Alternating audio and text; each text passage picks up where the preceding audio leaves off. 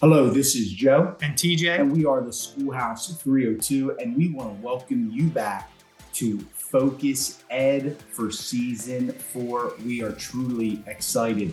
Focus Ed is a collaborative project with the University of Delaware, the Delaware Department of Education, and the two of us, Joe and T J, at the Schoolhouse three oh two. T J, tell our audience a bit more about Focus Ed. Absolutely. Focus Ed is a podcast that gets recorded with a live audience. We do fourteen episodes every season. We're in season four, but you can find season one, two, and three on our site at the schoolhouse three oh two dot com. It's a professional development experience for anyone who wants to attend, and then we blast it out from our site. We interview great leaders, authors of popular books, and experts in teaching, learning, and leading so that you can lead better and grow faster in your school or district. Thank you for listening to Focus Ed, and we hope you'll join us live. Hello, everyone. Each episode of Focus Ed, we invite expert guests, and we're super thrilled right now to have Doctor Doug Reeves with us. Doctor Reeves, thank you for joining us this afternoon. It's my great pleasure. Happy to be with you. Thank you. This episode, we're focused on fearless in schools and creating those conditions of trust, resilience, psychological safety. You know, that is paramount to your most recent work. T J, why don't you tell our audience a bit more about Doctor Reeves? Sure thing. I don't know that this audience needs an introduction to Doctor Reeves, but we're going to do that anyway. Doctor Reeves is the author of more than forty books and more than one hundred articles on leadership and education. He has twice been named to the Harvard University Distinguished Author Series and was named the Brock International Laureate for his contributions in education. His career work in professional learning led to the Contribution to the Field Award from the National Staff Development Council, now called Learning Forward. Doug has worked in fifty states and more than forty countries. His volunteer activities include finish the dissertation dot org, providing free and non-commercial support for doctoral students, and a SNAFU Review, publishing the essays, poetry, stories, and artwork of disabled veterans. Doug lives in Boston. He tweets at Douglas Reeves. We'd like you to use that during the show today, at Douglas Reeves. And he blogs at creative leadership dot net. We'll link to that in the show notes. And Doctor Reeves, I have it right here to give out your cell phone. Am I doing that?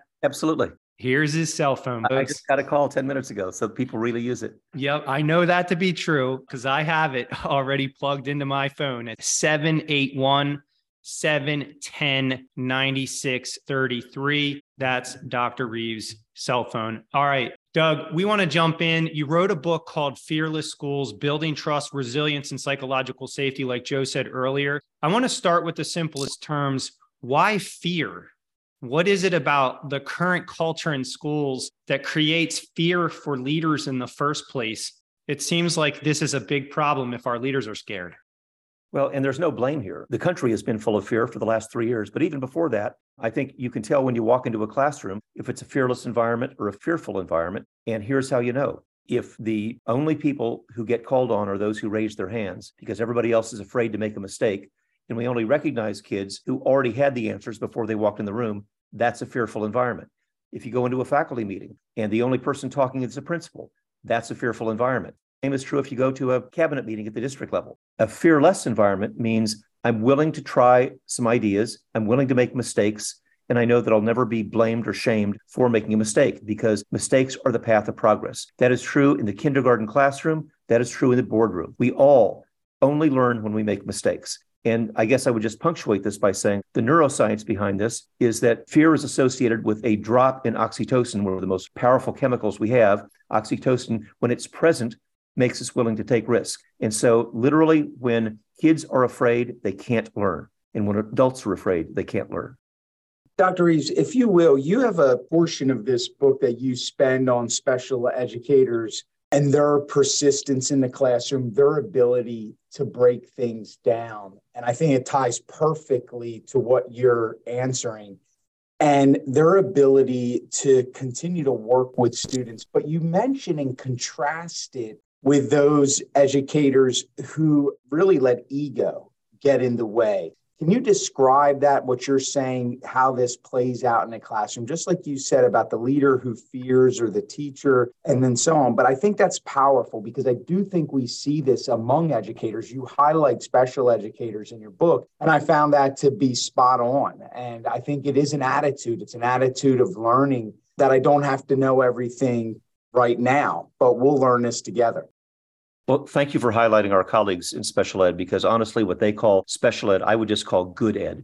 It's just good practice. Nobody ever in special ed expects somebody to get it right the first time. And nobody on a special ed report, when they say, well, Samantha achieved four I E P objectives, partially achieved number five and six, didn't achieve seven and eight, and here's how we're going to break those down for the next time. That is honest feedback. And nobody ever says when Samantha does achieve objective seven and eight, sorry, kid, we're still going to grade you down because you didn't get it right the first time. I mean, that's crazy talk in the context of special ed, but it is what happens in regular education classrooms all the time. This is being broadcast in March of twenty twenty-three. I guarantee you, friends, there are going to be people two months from now who are going to be having students who are completely proficient in algebra or third grade math or first grade reading, and yet they're going to be marked down in May of twenty twenty-three because of the use of the average. Special educators never use the average. The rest of us shouldn't either.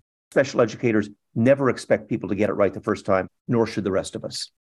I really appreciate something that you have, you know, as like a theme in the book that I'd like you to talk a little bit about, and something that's near and dear to our hearts is this concept of being candid and just the need for candor in schools. Can you talk a little bit about that for our listeners? Yes, sir. And let me just take a, an illustration literally from earlier this week when I was asking teachers, what do you want from us when we do observations and evaluations? And they were uniformly in saying, look, I'm not asking you to sugarcoat it. You know, as long as you're accurate and fair, tell me how to get better. I think too often teacher observation has become an adversarial process.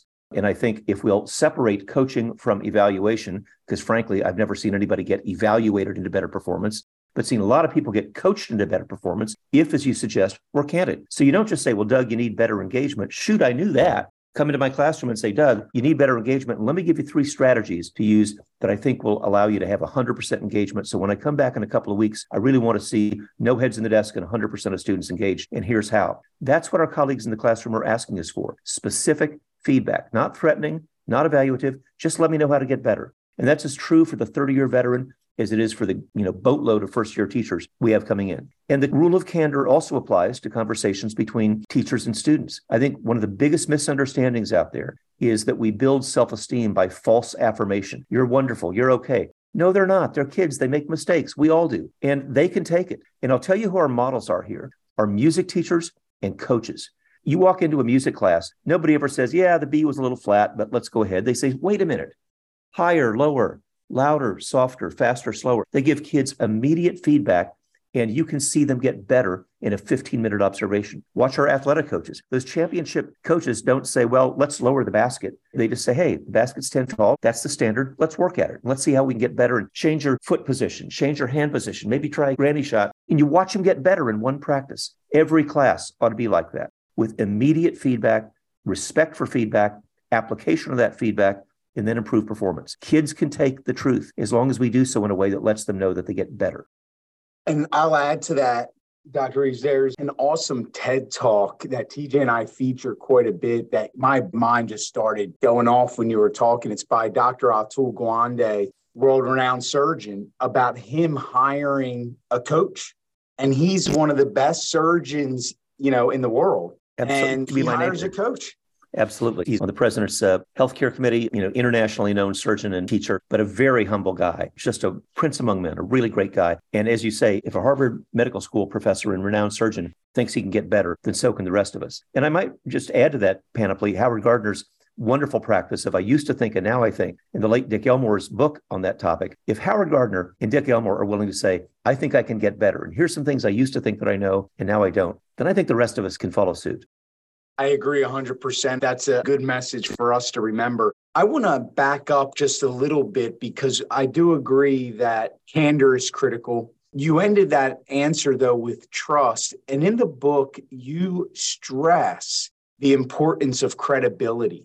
And can you get into that? And if you would, because it was new to me, although, as you write, it's an ancient term, WYSIWYG.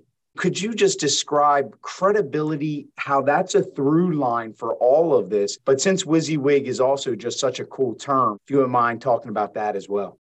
Sure. It's an old one, but it is what you see is what you get. And the evidence on credibility is clear. You can be forgiven for a lot of mistakes. We all will. We'll make mistakes in data analysis and communication and in the way that we express ideas sometimes. But if we have credibility with our colleagues, we'll be forgiven for that. On the contrary, no matter how smart you are with data analysis and communication and you're eloquent in giving speeches, if people don't trust you, it doesn't matter. So then how do we operationalize that? Because everybody on this call is a good and trustworthy person. I totally believe that. But remember, colleagues, we got a boatload of new people coming into our profession because so many have lost. fifty-three percent of colleagues say that they would leave if they could. It's even higher in rural areas. And so we need to establish this rhythm of, hey, here's what I promised, here's what I delivered. Promises made, promises kept. At the beginning of every staff meeting, hey, at our last staff meeting, I promised you that I'd give you some insight on improved formative assessment techniques. Here's how I'm going to deliver it. At our last staff meeting, you said that you'd bring in some authentic student work that we could look at. Hey, everybody brought in student work. You delivered. Promises made, promises kept. And the reason I think you've got to do it more than one time is that education is a hierarchical system, and people tend to distrust hierarchies. We're not going to dismantle the idea of districts and principals and departments and so on and grade levels. It's a hierarchical system, and people, perhaps student, no fault of your own, something that happened to them in a previous job, maybe even outside education, people distrust hierarchy. So we're working against that theme of distrust that has existed before you even met them to express trust. What you see is what you get. Promises made, promises kept. And you just can't ever assume you're done with that. It ought to be a rhythm for every meeting. Here's what I promised. Here's how I kept it. Here's what you promised. Here's how you kept it. And what I say in the book is that it can take years to build really solid credibility. In one meeting, it can be destroyed. And when we do make mistakes, you just stand up and admit it. My favorite example of this is Doctor Mike Wasta, who interestingly was a special educator, but then a superintendent. He used to send out what he called oopsgrams. He'd say, hey, here's my three biggest bloopers of the last month. Here's how we can all learn from them. Now, when the superintendent is willing to say, here's my mistakes, here's how we can all learn from them, that sets a model for everybody else, not covering mistakes up, not sweeping them under the rug, but saying, hey, let's talk about it. Here's how we made a mistake, and here's how we can all learn from it. That's incredible wisdom. I want to underscore something for the leaders on the call, specifically new leaders, but anybody who's trying to build credibility, this concept of promises made and promises kept. It's an explicit strategy, the language that we're hearing uh, Doctor Reeves use to say, we said we were going to do this, and here we are doing it. I said I was going to bring this, and here we are bringing it, and demonstrating that to staff and students over and over again, and using that language, I think, is particularly important. I don't want the strategic nature of that to fall short, but I also want to ask, besides the point about admitting your shortcomings or mistakes, are there any other specific strategies that you would say, if you're trying to build credibility or you're trying to build credibility as a leader or within a school or even as a teacher, what else can we do to build that credibility?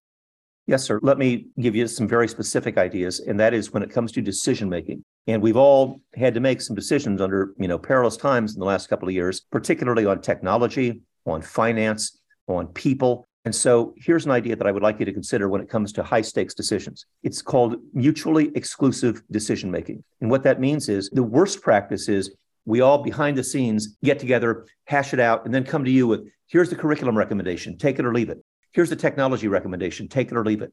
That's not good decision making. And we do that because we don't like conflict and we don't want somebody to think that they lost the game in front of the boss. A better way is to assign, if you have to, hey, here's two alternatives. The six of you are going to have alternative A. The six of you are going to have alternative B. I want you to come up with advantages and disadvantages of these options. Then let's get together and hash it out. So there's no winners or losers, but we're saying up front, every decision is never perfect. Every decision, rather, has advantages and disadvantages. Let's balance those and see what the best is. So when somebody gives you a one-shot, take it or leave it, you haven't been given enough options. And that's true whether it's hiring a new teacher, true whether it's making a million-dollar technology decision.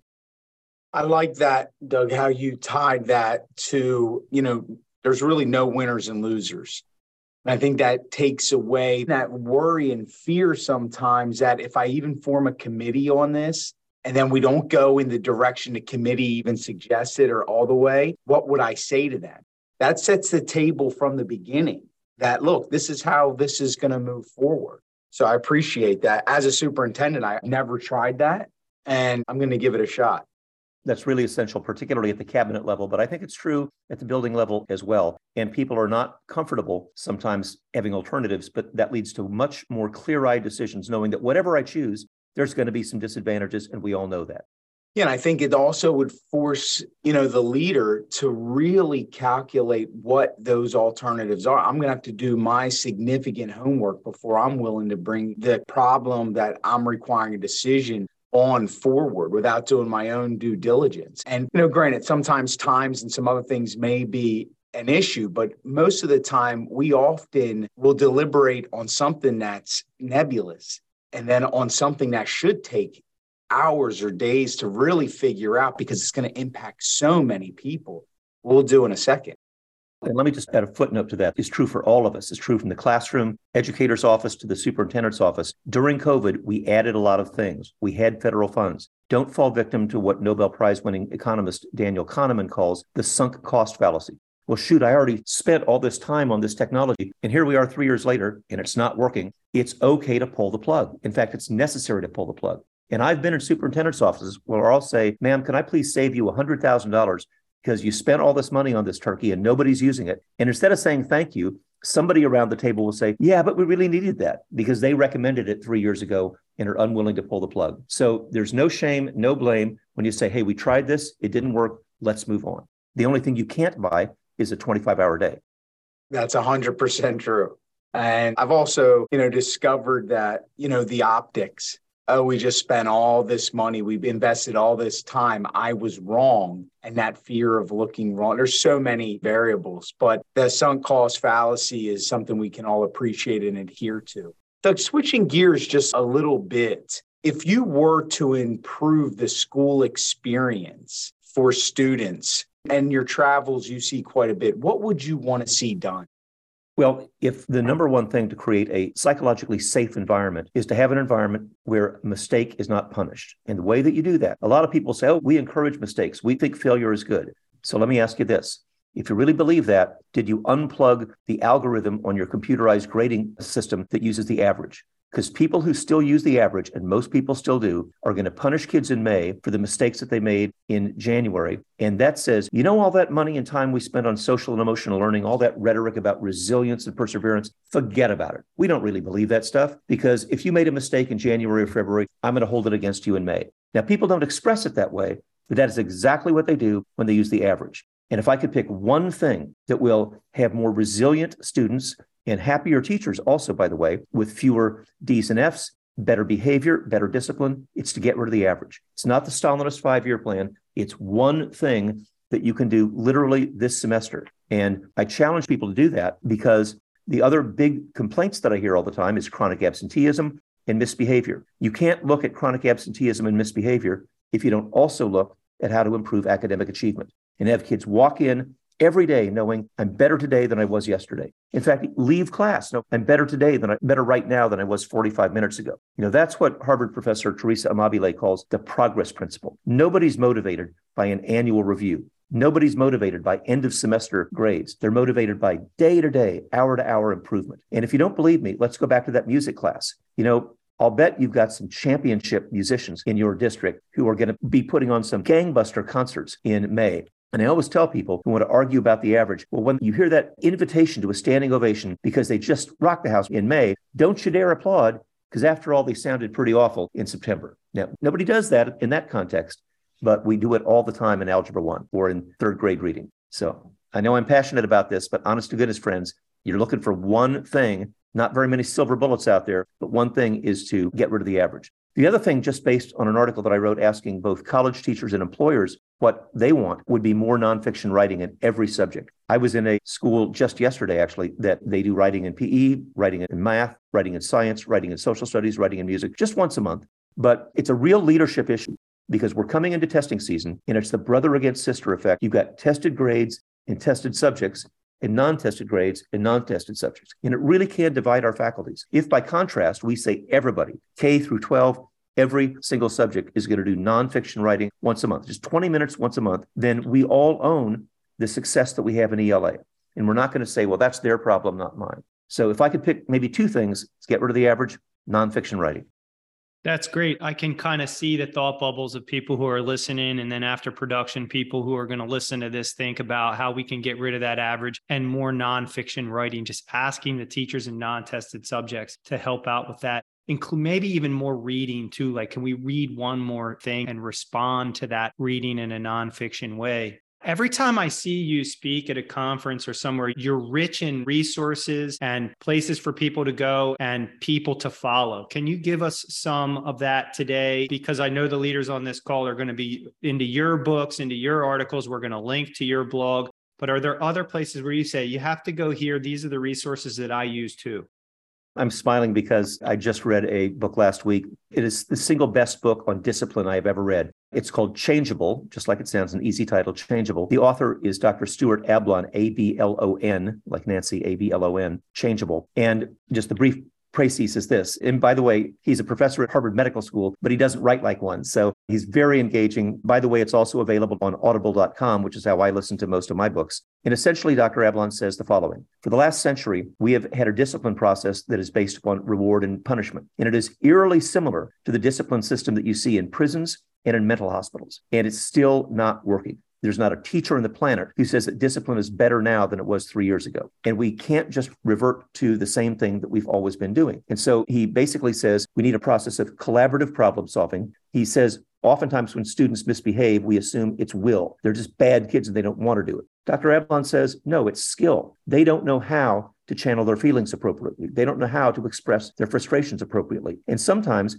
they are completely not motivated by the same rewards that we think are. And I'll just illustrate with an example. What we use as consequences for not turning in homework or not getting things done on time are F's and zeros and point deductions. Well, we've been doing that for a few hundred years. If that were effective, you ought to be able to raise your right hand and tell me that all your work is now turned in perfectly and on time. And nobody makes that claim. So we got to stop doing the same things and expecting different results. Now, why are we reluctant to do that? Everybody on this seminar is a college-educated professional. You were successful. You got good grades. You turned in your homework. And God bless you. The country's lucky to have you doing what you're doing. Except that unless all of your students are going to become public school educators with a university degree, we have to stop assuming that they're motivated by the same things that we are. So Doctor Ablon suggests that they need a seat at the table when we talk about discipline policies rather than just lurching back to the same reward and punishment. Yeah, appreciate you mentioning that resource. I'm going to download it as soon as we're done. Even as within our district, and T J and I have talked about this quite a bit, we've really started taking a hard look at our practices, how we're engaging students, even, you know, after the offense, so it doesn't become just such a repeat behavior. So we appreciate that. I do want to ask you, Doctor, I'm just intrigued if you have a hack or anything that helps you remember what you're listening to on Audible. And I know it has like that little click feature and you can put a bookmark, but I'm just myself, I'm very curious. I listen to a lot of Audible. I listen to a lot of podcasts. I've always thought, hey, I'll turn my car into a classroom, but I struggle with remembering what I've just listened to. So I'm just listening to, again, A More Beautiful Question. I love it. I've listened to it before, but I don't know if I'm necessarily retaining. Do you have any thoughts on that and retaining some of that information? Yes, sir, I do. And if you do it while you're driving, you know, concentrate in the driving more than the audible dot com. But I'll tell you what I do for whatever it's worth, because I use it all the time, every day, standing in line, you know, when I can't otherwise be productive. And it kind of helps me zone out all the noise around me. But because I write and I want to be able to share some of these ideas with others, oftentimes when I really want to do deep listening, I take notes. And I take notes on a program called Zotero, Z O T E R O. If any of your colleagues, by the way, are working on a master's or doctoral degree, that is a lifesaver. It's free. And it will save your bacon. If you're taking notes on a website, taking notes on an Audible, taking notes on a book that you're reading, put it all into Zotero, and it'll automatically produce your reference list for you if you're working on that graduate degree, save you hours and hours of time. So there's the info part that has the reference section, and then the notes part where I'll just, you know, copy verbatim sentences or statistics or things that I think are really important. And I probably use it every day. The other thing that I would just mention, it's in this morning's Times, you know, ChatGPT is all over the news. Yesterday, ChatGPT number four came out. And this morning's New York Times has a, you know, ten ways that ChatGPT four will improve or hurt us. And one of those is it can ace standardized tests. So it's going to be really important that we give some deep thought to how we use ChatGPT, because it's going to be futile to try to outlaw it or say it's an honor code violation or it's not going to happen. Kids are using it because it's free and widely available. So we need a process to use it. And I'll just share with you a couple of things on ChatGPT that that's probably more at the secondary level than elementary, but for secondary colleagues, one idea is to have students do more oral defenses. Now, you can't have thirty kids do an oral defense, but you can draw three random out of the bowl and explain your claim, evidence, reasoning. So the paper is never enough. You got to be able to explain it. And if they can't explain it, it's possible that they didn't write it. Another idea is require ChatGPT as a first draft and then show me, how did you edit and improve it? Because the real art of writing, our E L A teachers will tell us, is not just about first drafts. It's about editing and revision. So instead of being fearful of ChatGPT, let's show that computer that we're smarter than it is and we can revise and improve it. And finally, I think we ought to do more practice in class, particularly for math teachers like me. We know during COVID, Google Homework Helper, Khan Academy was doing tons of the math homework that our kids, so they'd ace the homework and then they still didn't know the material. So I think that's a clarion call to do more practice in class rather than homework. So those are three ideas for ChatGPT. I'm sure your teachers will think up many more. Yeah, all excellent. Truly appreciate the recommendations with ChatGPT. You know, we've even started conversations like that here on, you know, how do we not fear this thing? Wolfram Alpha, if people remember that years ago, was going to shut down education in one fell touch of a keyboard. But now it's ChatGPT. And it'd be just interesting if we could just look at the power of these things versus fearing them out of the gate. We'd be so much more beneficial. Doctor Reeves, you've had, even today, I've taken, I'm sure T J as well, a couple pages of notes. I've already heard four or five things I've never heard of before. I'm upset that I'm learning Zotero for the first time tonight, quite frankly. But that said, for you to continue to feel like you're impacting education and making a difference with your work. And I think there's so many on the call that can attest to it. But for you as an individual, what does that look like? What would you like to see and feel like you've made that greatest impact? Well, first of all, I'm constitutionally unsuited for retirement. And secondly, I require my colleagues when they make a proposal to a client, and it might involve one person, might involve a team of twenty, but whatever it is, every proposal has evidence of local impact. We call it the science fair. And I think I talked a little bit about that, where teachers will choose a particular challenge. Maybe it's third grade reading, maybe it's high school biology, but they choose a challenge, then they identify what their practice is going to be to address that challenge. And then they'll show their results. It literally looks like a science fair, three panels. So it's always the same challenge, practice, result, challenge, practice, result. And at the end of the year, you put them all up in the biggest high school gym that you've got and make sure that the people can learn from one another. And the beauty of that is that local evidence. It's not Doug from the outside or anybody else from the outside. It's, I know this works because it works with our culture, with our bargaining agreement, with our agenda, with our budget. That local evidence, when people would, you know, maybe they'd never believe me about the average, but they see the teacher down in room one oh three just had an eighty percent reduction in their D F rate and fewer repeaters. And there's a cascade that happens. Oh, and by the way, that means more electives for next year, better discipline, better attendance. Well, now I believe it. Didn't believe Doug, but I'll believe the teacher down the hall. It's one of the best practices that I've seen to really help propel things. And it's great for me because that's how I get to see had an impact. I'm not ego involved in the audience, you know, or anything else. I'm very involved in make a difference.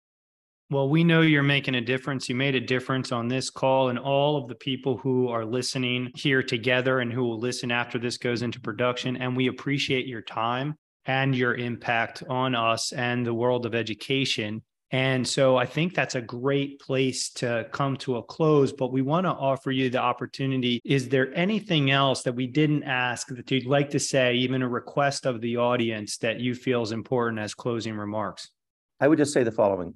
You know, our profession is changing rapidly. We need to think two things. For the teachers coming in in the fall, and we're going to have a lot of new ones in every district I know of, think now for not just the traditional mentor program, but how do you provide daily support to them? We all know what it's like to be a first-year teacher with one hand on the steering wheel and the other in a box of Kleenex as we drive home, wondering if we're going to make it back the next day. So seriously, engage every one of your professionals to provide daily support. And I'm not talking about anything official, not talking about an extra duty, just dropping by the class. How's it going? Oh, gee, parent cussed me out today. What do I do? Offer that kind of thoughtful advice. Give them some ideas on time management and just give them some support because we are going to lose a bunch of teachers and we need to keep the ones that are coming in. So that's number one. Number two, you know, you kindly said a minute ago that knowledge that we made an impact is what keeps me going. That's what keeps us all going.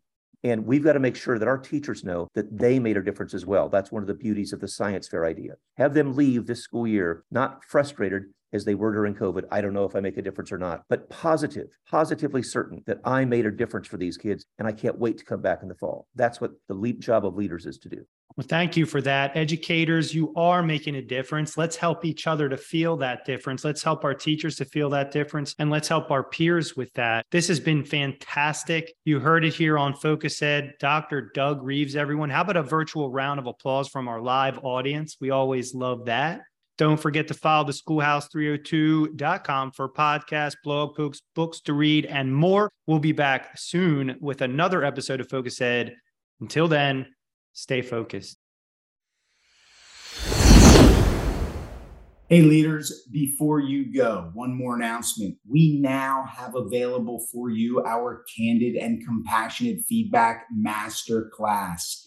Really, because of high demand, we are thrilled to offer this. This is a course that we run live and in person all the time, and leaders love it. They learn to give feedback with skills that they can use right away, including better praise to lift and celebrate your team. It's now available in a virtual online format that you can take on your own, self-paced, from the comfort of your office or home.